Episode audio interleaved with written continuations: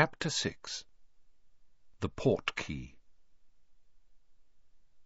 Harry felt as though he had barely lain down to sleep in Ron's room when he was being shaken awake by Mrs. Weasley. "Time to go, Harry dear," she whispered, moving away to wake Ron. Harry felt around for his glasses, put them on, and sat up. It was still dark outside. Ron muttered indistinctly as his mother roused him. At the foot of Harry's mattress he saw two large, dishevelled shapes emerging from tangles of blankets. "It's time already," said Fred groggily. They dressed in silence, too sleepy to talk. Then, yawning and stretching, the four of them headed downstairs into the kitchen. Mrs. Weasley was stirring the contents of a large pot on the stove, while Mr. Weasley was sitting at the table checking a sheaf of large parchment tickets. He looked up as the boys entered and spread his arms so they could see his clothes more clearly. He was wearing what appeared to be a golfing jumper and a very old pair of jeans, slightly too big for him, and held up with a thick leather belt. "What do you think?" he asked anxiously. Uh, "We're supposed to go incognito. Do I look like a muggle, Harry?" "Yeah," said Harry, smiling. "Very good." "Where are Bill and Charlie and P -P Percy?" said George, failing to stifle a huge yawn. "Well, they're apparating, aren't they?" said Mrs. Weasley, heaving the large pot over to the table and starting to ladle porridge into bowls. "So they can have a bit of a lie-in." Harry knew that apparating was very difficult. It meant disappearing from one place and reappearing almost instantly in another. So they're still in bed, said Fred grumpily, pulling his bowl of porridge towards him. Why can't we apparate too? Because you're not of age and you haven't got your test, snapped Mrs. Weasley. And where have those girls got to? She bustled out of the kitchen, and they heard her climbing the stairs. You have to pass a test to apparate? Harry asked. Oh, yes, said Mr. Weasley, tucking the tickets safely into the back pocket of his jeans. The Department of Magical Transportation had to fine a couple of people the other day for apparating without a license. It's not easy, apparition, and when it's not done properly, it can lead to nasty complications. This pair I'm talking about went and splinched themselves. Everyone around the table except Harry winced. Er, splinched? said Harry. They left half of themselves behind, said Mr. Weasley, now spooning large amounts of treacle onto his porridge. So, of course, they were stuck, couldn't move either way. Had to wait for the accidental magic reversal squad to sort them out. Meant a fair old bit of paperwork, I can tell you, what with the muggles who spotted the body parts they'd left behind. Harry had a sudden vision of a pair of legs and an eyeball lying abandoned on the pavement of Privet Drive. Were they okay? he asked, startled. Oh, yes, said Mr. Weasley, matter-of-factly. But they got a heavy fine, and I don't think they'll be trying it again in a hurry. You don't mess around with apparition. There are plenty of adult wizards who don't bother with it. Prefer brooms. Slower, but safer. But Bill and Charlie and Percy can all do it. Charlie had to take the test twice, said Fred, grinning. He failed first time, apparated five miles south of where he meant to, right on top of some poor old dear doing her shopping, remember? Yes, well, he passed second time, said Mrs. Weasley, marching back into the kitchen amid hearty sniggers. Percy only passed two weeks ago, said George. He's been apparating downstairs every morning since, just to prove he can. There were footsteps down the passageway, and Hermione and Ginny came into the kitchen, both looking pale and drowsy. "Why do we have to be up so early?" Ginny said, rubbing her eyes and sitting down at the table. "We've got a bit of a walk," said Mr. Weasley. Walk, said Harry. What, are we walking to the World Cup? No, no, that's miles away, said Mr. Weasley, smiling. We only need to walk a short way. It's just that it's very difficult for a large number of wizards to congregate without attracting muggle attention. We have to be very careful about how we travel at the best of times, and on a huge occasion like the Quidditch World Cup. George! said Mrs. Weasley sharply, and they all jumped. What? said George, in an innocent tone that deceived nobody. "What is that in your pocket?" "Nothing." "Don't you lie to me!" Mrs. Weasley pointed her wand at George's pocket and said, "Accio." Several small, brightly coloured objects zoomed out of George's pocket. He made a grab for them, but missed, and they sped right into Mrs. Weasley's outstretched hand. We told you to destroy them, said Mrs. Weasley furiously, holding up what were unmistakably more Ton-Tongue toffees. We told you to get rid of the lot. Empty your pockets. Go on, both of you. It was an unpleasant scene. The twins had evidently been trying to smuggle as many toffees out of the house as possible, and it was only by using her summoning charm that Mrs. Weasley managed to find them all. Accio! Accio! Accio! She shouted, and toffees zoomed from all sorts of unlikely places, including the lining of George's jacket and the turn-ups of Fred's jeans. We spent six months developing those, Fred shouted at his mother as she threw the toffees away. Oh, a fine way to spend six months, she shrieked. No wonder you didn't get more OWLs. All in all, the atmosphere was not very friendly as they made their departure. Mrs. Weasley was still glowering as she kissed Mr. Weasley on the cheek, though not nearly as much as the twins, who had each hoisted their rucksacks onto their backs and walked out without a word to her.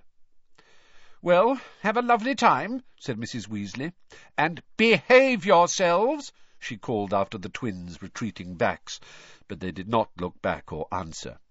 I'll send Bill, Charlie, and Percy along around midday, Mrs. Weasley said to Mr. Weasley, as he, Harry, Ron, Hermione, and Ginny set off across the dark yard after Fred and George. It was chilly, and the moon was still out. Only a dull, greenish tinge along the horizon to their right showed that daybreak was drawing closer. Harry, having been thinking about thousands of wizards speeding towards the Quidditch World Cup, sped up to walk with Mr. Weasley. So how does everyone get there without all the muggles noticing? he asked. It's been a massive organisational problem, sighed Mr. Weasley. The trouble is, about a hundred thousand wizards turn up to the World Cup, and of course we just haven't got a magical site big enough to accommodate them all. There are places muggles can't penetrate, but imagine trying to pack a hundred thousand wizards into Diagon Alley or Platform Nine and Three Quarters.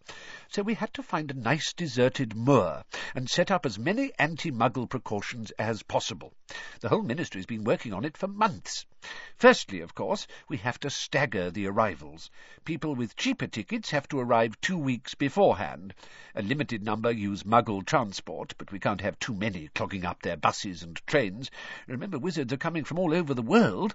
Some apparate, of course, but we have to set up safe points for them to appear, well away from muggles. I believe there's a handy wood they're using as the apparition point.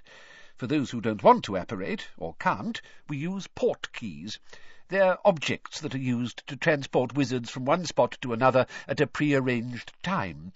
You can do large groups at a time if you need to. There have been 200 portkeys placed at strategic points around Britain, and the nearest one to us is up the top of Stoatshead Hill, so that's where we're headed. Mr. Weasley pointed ahead of them, where a large black mass rose beyond the village of Ottery St Catchpole. What sort of objects are portkeys? Said Harry curiously. Well, they can be anything, said Mr. Weasley. Unobtrusive things, obviously, so muggles don't go picking them up and playing with them. Stuff they'll just think is litter. They trudged down the dark, dank lane towards the village, the silence broken only by their footsteps. The sky lightened very slowly as they made their way through the village, its inky blackness diluting to deepest blue. Harry's hands and feet were freezing. Mr. Weasley kept checking his watch.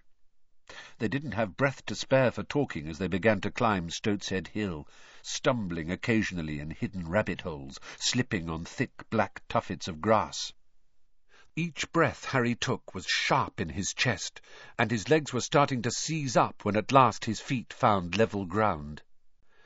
Phew! panted Mr. Weasley, taking off his glasses and wiping them on his sweater. Well, we've made good time. We've got ten minutes. Hermione came over the crest of the hill last, clutching a stitch in her side. Now we just need the portkey, said Mr. Weasley, replacing his glasses and squinting around at the ground. It won't be big. Come on. They spread out, searching. They had only been at it for a couple of minutes, however, when a shout rent the still air. Over here, Arthur! Over here, son! We've got it! Two tall figures were silhouetted against the starry sky on the other side of the hilltop. Amos, said Mr. Weasley, smiling as he strode over to the man who had shouted. The rest of them followed. Mr. Weasley was shaking hands with a ruddy-faced wizard with a scrubby brown beard, who was holding a mouldy-looking old boot in his other hand. This is Amos Diggory, everyone, said Mr. Weasley. Works for the Department for the Regulation and Control of Magical Creatures. And I think you know his son, Cedric. Cedric Diggory was an extremely handsome boy of around seventeen. He was captain and seeker of the Hufflepuff House Quidditch team at Hogwarts. Hi, said Cedric, looking around at them all. Everyone said hi back, except Fred and George, who merely nodded. They had never quite forgiven Cedric for beating their team Gryffindor in the first Quidditch match of the previous year. Long walk, Arthur? Cedric's father asked. Not too bad, said Mr. Weasley. We live just on the other side of the village there. You? Had to get up at two, didn't we, Ced?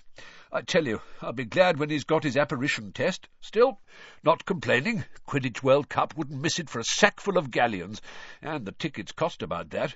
Mind you, looks like I got off easy. Amos Diggory peered good-naturedly around at the three Weasley boys, Harry, Hermione, and Ginny. "All these yours, Arthur?" "Oh, no, only the redheads," said Mr. Weasley, pointing out his children. "This is Hermione, friend of Ron's, and Harry, another friend." "Merlin's beard," said Amos Diggory, his eyes widening. "Harry? Harry Potter?" "Uh, yeah," said Harry.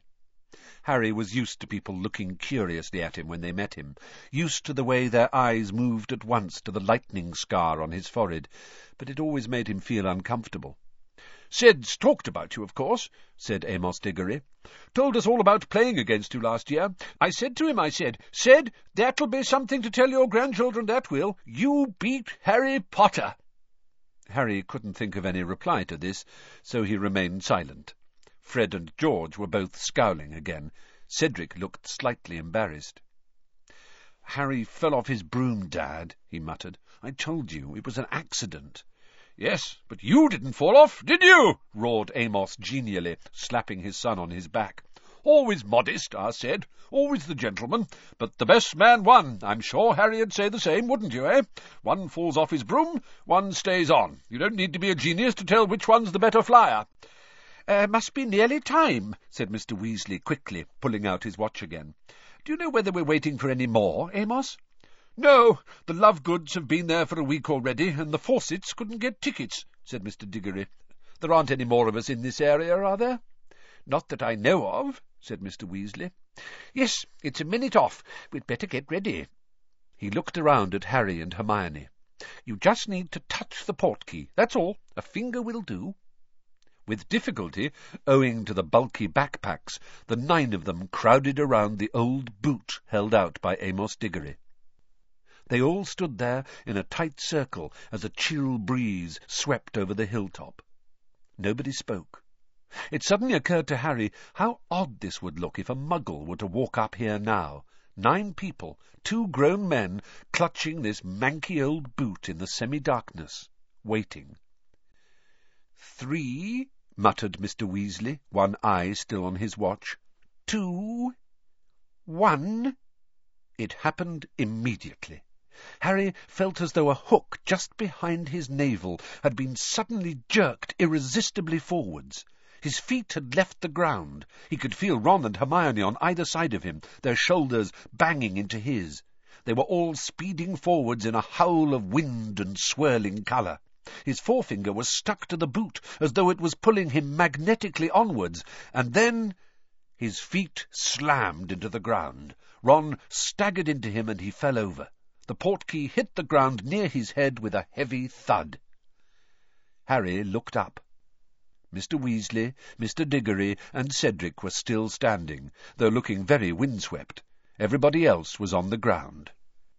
Seven past five from Stoatshead Hill, said a voice.